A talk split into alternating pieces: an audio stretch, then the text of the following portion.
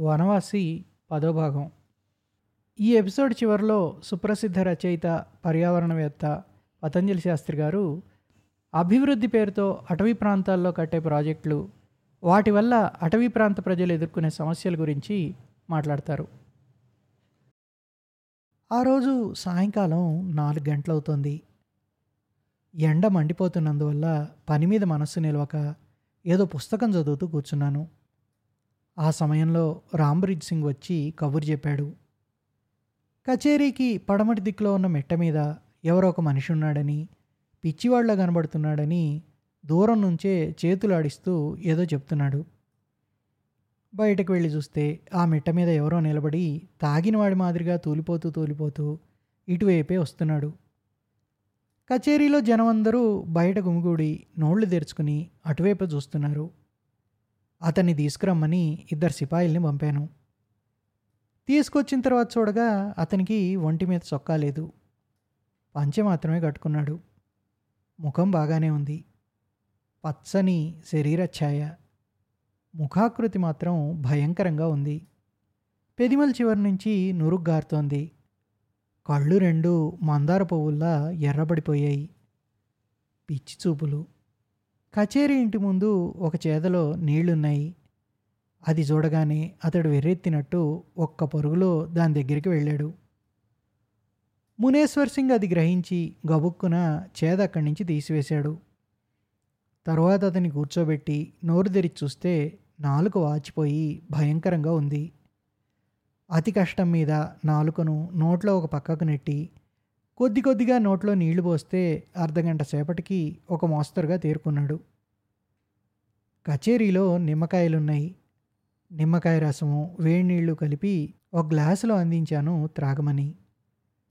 క్రమంగా ఒక గంట సేపటికి పూర్తిగా కోలుకున్నాడు. అతని స్వస్థలం పాట్నా అని తెలిసింది. లక్క తయారు చేయడానికి ఈ ప్రాంతంలో రేగి చెట్ల అడవి కొంత తీసుకోవాలనే ఉద్దేశంతో రెండు రోజుల క్రితం పూర్ణియా నుంచి బయలుదేరాడు. మధ్యాహ్నం వేళ మా ఎస్టేట్ అడవిలో ప్రవేశించాడు. తరువాత కొద్దిసేపట్లో దారి తప్పిపోయాడు. అంతటా ఒకే రకం చెట్లు పుట్టలు ఏక వరుసలో కనబడడం వల్ల దారి తప్పిపోవడం చాలా తేలిక. కొత్త వాళ్ళైతే తప్పకుండా దారి తప్పుతారు. నిన్నటి ఎండలోనూ పడమటి గాల్లోనూ మధ్యాహ్నం అంతా అడవిలో తిరుగుతూనే ఉన్నాడు. ఎక్కడ ఒక్క బొట్టు నీరు లేదు ఒక్క మనిషి కనబడలేదు.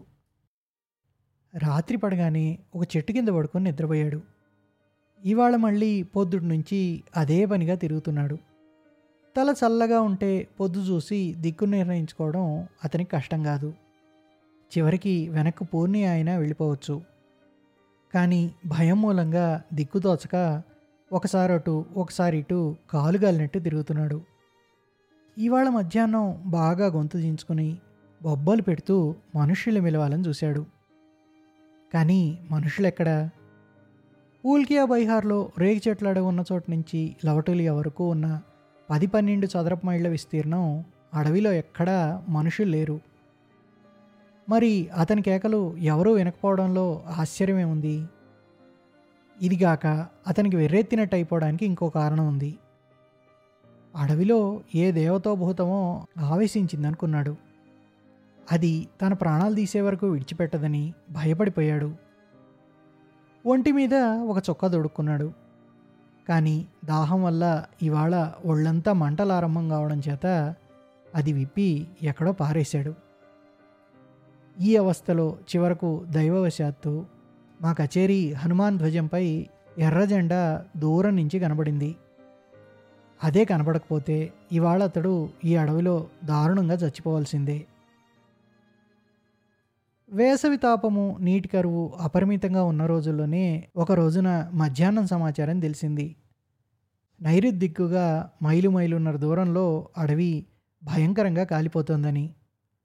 మంటలు కచేరీ వైపుకే వ్యాపిస్తున్నాయి. అందరం గబగబా బయటకొచ్చి చూసాం చాలా దూరంలో ఆకాశం అంతటా పొగ్గమ్మింది ఆ పొగ మధ్యలో ఎర్రని మంటలు. పైగా ఆ రోజున పడమటి గాలి వీస్తోంది. ఏపుగా పెరిగిన రెల్లు దుబ్బుల అడవంతా ఎండలకు కరకర ఎండి తుపాకీ మందులా సిద్ధంగా ఉంది. ఒక్కొక్క నిపురవ్వబన్ను ఒక్కొక్క దుబ్బు దుబ్బు అంతా ఒక్కసారిగా భగ్గుమన్ను. అటువైపున చూపు సారించినంత దూరము అంతటా దట్టమైన పొగ అగ్నిశిఖలు చెటచెట చప్పుళ్ళే. ప్రచండాగ్ని నాలుకలు చాచుకుంటూ పడమటి నుంచి తూర్పు దిక్కుగా మెయిల్ బండి వేగంతో వచ్చేస్తోంది మా పూరి గుడిసెల వైపుకే. అందరికీ ముఖాలు మాడిపోయాయి. ఇక్కడే ఉంటే ఇంక అప్పుడో ఇప్పుడో మంటలు చుట్టుముట్టి అందులో కాలి చచ్చిపోవాల్సిందే. దావానలం వచ్చి పడిపోతుంది. యోచించడానికి వ్యవధి లేదు. కచేరీలో అవసరమైన పత్రాలు ఖజానా డబ్బు సర్కార్ కాగితాలు దేశపటాలు అనేక ఉన్నాయి. ఇవిగాక మావి ఎవరి సామాన్లు వాళ్ళ ఉన్నాయి అన్నీ పోతాయి. సిపాయిల ముఖాలు ఎండిపోయినట్లున్నాయి. భయపడిపోతూ అన్నారు. మంటలు వచ్చేసాయి బాబు! అని. సామాన్లన్నీ తీసేయండి. ముందు సర్కార్ పత్రాలు ఖజానా తెచ్చిపడేయండి. అన్నాను. కచేరీకి మంటకి మధ్య ఎంతవరకు వీలైతే అంతవరకు అడవి కొట్టివేయడం మొదలుపెట్టారు. అడవిలో మంటలు చూసి పశువుల కొట్టాల్లో జనం కచేరీని కాపాడడానికి పరుగు పరుగున వచ్చారు. పడమటి గాలి వేగం చూసి కచేరీకి ముప్పు వస్తుందని వాళ్ళు గ్రహించారు. ఆహా ఏమి అద్భుత దృశ్యం. అరణ్యం చీల్చుకుంటూ పడమటి నుంచి కణుజులు గుంపులు గుంపులుగా ప్రాణభయంతో పరిగెత్తుతూ తూర్పు వైపుకు పారిపోతున్నాయి నక్కల గుంపులు పారిపోతున్నాయి. చెవులు రిక్కించి చెవుల పిల్లలు పారిపోతున్నాయి. ఒక పెద్ద గుంపు అడవి పందులు పిల్లలతో సహా కచేరీ ముంగిటి నుంచే దిక్కు తెలియక వెర్రిగా పరిగెత్తున్నాయి. అటువైపునున్న పశువుల శాల నుంచి పాడి గేదెలు బంధాలు ధరించుకొని పరుగులెత్తుతున్నాయి. ఒక గుంపు గుంపు చిలుకలు తల మీదుగా హోరు చేస్తూ ఎగిరిపోతున్నాయి. వాటి వెనుకనే కొంగలు తర్వాత ఇంకో గుంపు చిలుకలు పావురాలు. రామ్బ్రెడ్ సింగ్ నిశ్చేష్టుడైపోయాడు. నీళ్ళు ఎక్కడా ఒక చుక్కలేవు అరే ఈ కొంగలు ఎక్కడి నుంచి వచ్చాయి? గోష్టబాబు విసుక్కున్నాడు. అబ్బబ్బా నువ్వు ఊరుకోవాయి ఇక్కడ ఓ పక్క ప్రాణాలు పోతుంటే కొంగలు ఎక్కడి నుంచి వచ్చాయో ఆ సంగతి ఇప్పుడెందుకు? మంటలు ఇరవై నిమిషాల్లో దగ్గరికి వచ్చేసాయి అప్పుడు ఇంకా పది పదిహేను మంది మనుషులు మంటలతో గంట గంటన్నర సేపు ఏమి హోరాహోరీ యుద్ధం? నీళ్ళు ఎక్కడా లేవు. సగం ఎండిన కొమ్మలు రెమ్మలు ఇసుక ఇవే ఆయుధాలు. మంటల మూలంగాను ఎండ వల్ల అందరికీ ముఖాలు మాడిపోయి దయ్యాల మాదిరిగా ఉన్నారు. ఒళ్ళంతా మసి బూడిద. చేతుల్లో నరాలు బొంగాయి. చాలామందికి ఒంటి మీద కాలిన పొక్కులు. ఇటువైపు కచేరీలో నుంచి పెట్టెలు మంచాలు మేజాలు అలమార్లు సాయం బట్టి తెచ్చి ముంగిట ఇక్కడ అక్కడ ఇష్టం వచ్చినట్టు పడేశారు. ఏ సామాన్లు ఎక్కడ పడ్డాయో ఎవరికి తెలీదు. గుమాస్తాతో చెప్పాను. క్యాష్ మీ దగ్గర ఉంచండి. దస్తావేజులు కూడా అని. కచేరీ ముందు ప్రాంగణం చెట్లు కొట్టివేసిన ప్రాంతం. వీటి వల్ల ఆటంకం ఏర్పడి మంటలు ఉత్తర దక్షిణాలకు వ్యాపించి అక్కడి నుంచి నిమిషాల్లో తూర్పు వైపుకు దూసుకుపోయాయి. ఈసారికి ఎలాగో కచేరీ రక్షింపబడింది. సామాన్లన్నీ మళ్ళీ కచేరీలోకి చేరేశారు. తూర్పున చాలా దూరంలో ఆకాశం అంతటినీ ఎర్రబరుస్తూ ప్రళయంకరి అయిన దవానలం రాత్రి పొడుగున అడవిని గాల్చివేస్తూ తెల్లవారే సమయానికి మోహన్పుర రిజర్వ్ ఫారెస్ట్ సరిహద్దు చేరుకుంది. రెండు మూడు రోజులకి తెలిసింది. కారోకుసీ నదుల తీరాల బురదలో చిక్కుకుని ఎనిమిదో పదో అడవిదున్నలు రెండు చిరుతపుళ్ళు కణుజులు కొన్ని మంటల్లో కాలి చచ్చిపడిపోయి ఉన్నాయని. మంటలు చూసి ఇవి మోహన్పుర అడవిలో నుంచి ప్రాణభయంతో నదీ తీరం వెంట పారిపోతూ బురదలో దిగబడిపోయి ఉంటాయి. మోహన్పుర అడవికి కుషీకారో నదులు ఎనిమిది తొమ్మిది మైళ్ళ దూరం.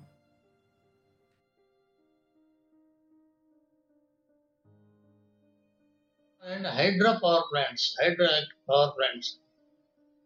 ఇది ఎంత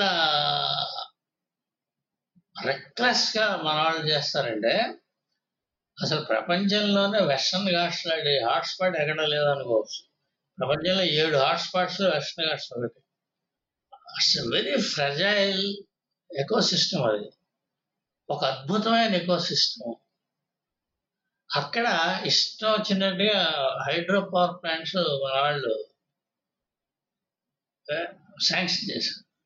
చేస్తే ఏమైందంటే దాని బిగ్ కాంట్రవర్సీ ఎన్వైరన్మెంట్ గొడవ చేస్తే వాళ్ళు ఏం చేశారంటే కొరికితో తలగొక్కకుండా ఉంటారే అలాగా పోయి పోయి పోయి మాధవ్ గాడ్గిల్ని అడిగారు.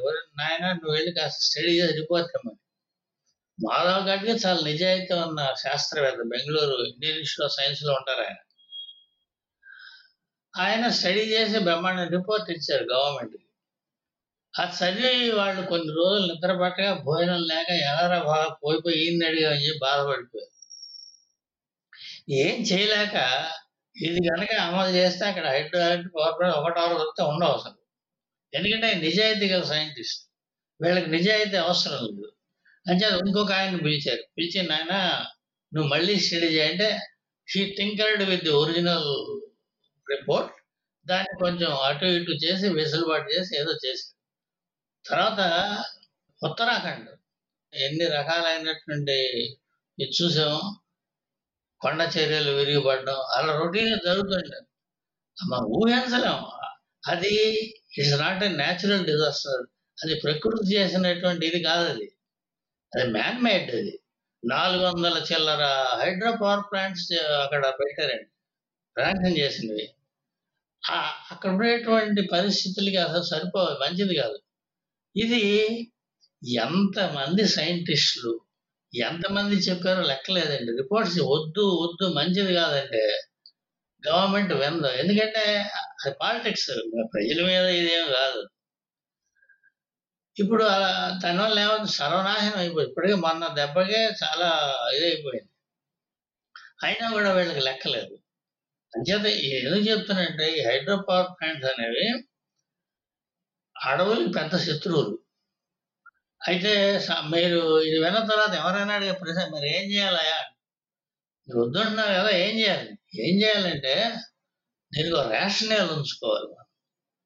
మనం ప్రకృతి మీద ఆధారపడి బతుకుతున్నాం మనం. లేకపోతే ఉండలేం కదండి. అంచేత ప్రకృతికి మనం ఏదో నష్టం కలిగించినప్పుడు దాన్ని కాంపన్సేటరీగా చేయడం కానీ లేదా ప్రత్యామ్నాయం చూసుకోవాలి దానికి. హామ్ కలగకుండా ఎలా చేయగలం? రెన్యూబుల్ సోర్స్ ఆఫ్ ఎనర్జీని మనం వాడుకోవట్లేదు. ఇది చాలా చాలా లోతైనటువంటి చర్చ జరగాలి.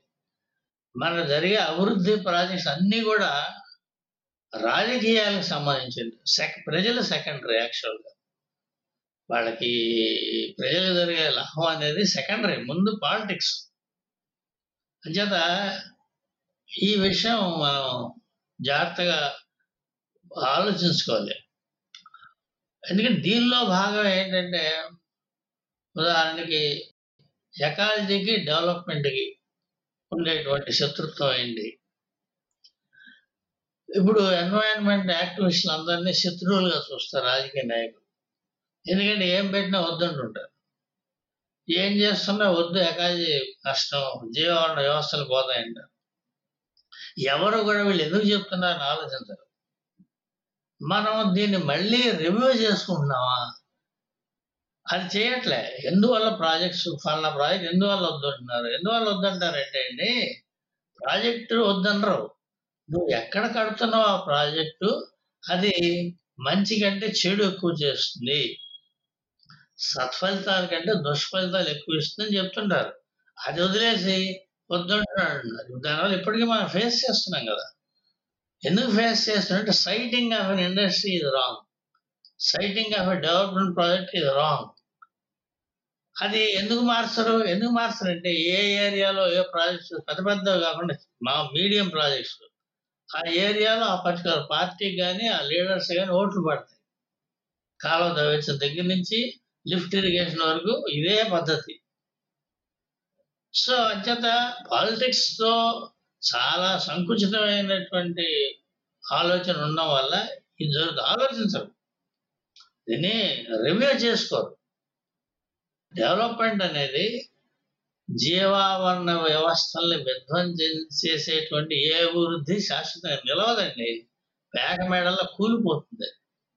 So when you tinker with nature you have to pay a very heavy price ఇది మనం ఆలోచించుకోవాలి. డెవలప్మెంట్ డెవలప్మెంట్ ఏం డెవలప్మెంట్ అసలు హ్యూమన్ డెవలప్మెంట్ గురించి ఆలోచించాలి. భౌతికమైనటువంటి డెవలప్మెంట్ అది కూడా ఎందుకు డెవలప్మెంట్ వల్ల ఎందుకు వీళ్ళు ఎక్కువ మాట్లాడతారు ఏంటంటే డెవలప్మెంట్ డబ్బులు ఎక్కువ ఉంటాయి. పెద్ద అందుకే చిన్నవి మధ్య తరహా పెద్ద ఇంట్రెస్ట్గా చేయరు వాళ్ళు. ఎక్కువ డబ్బులు ఉంటే ఆ రూలింగ్ పార్టీకి ఎక్కువ లాభం. ఇది మన దేశమే కాదు. ఆఫ్రికన్ ఏషియన్ కంట్రీస్లో ఇండిపెండెంట్ కొత్తగా వచ్చినటువంటి దేశాలను కొత్తగా అంటే డెబ్బై ఏళ్ళు కదా. వాళ్ళందరూ ఈ డెవలప్మెంట్ అనేటువంటి దాన్ని ఈ సంగీతంలో ఎందుకు పాడతారంటే ఇది కారణం. ఈ సున్నితమైన విషయాలు ఆలోచించడం అని కానీ దీని మీద చర్చ ఈ పార్లమెంట్లో ఎప్పుడైనా డిబేట్ జరగడం విన్నారా మీరు? చేయరు వాళ్ళు. చాలా ఇబ్బందిగా ఉంటుంది కానీ చేయరు అది. డెవలప్మెంట్ ఆపేస్తాం డెవలప్మెంట్ ఆపడం అంటే అది ఉంటే ఆపడాలి ఇది ఈ ఇంగితం మన నాయకులకి చాలా తక్కువ. ఉన్న నాయకులు ఉన్నారు చాలా కానీ వాళ్ళు మైనారిటీ.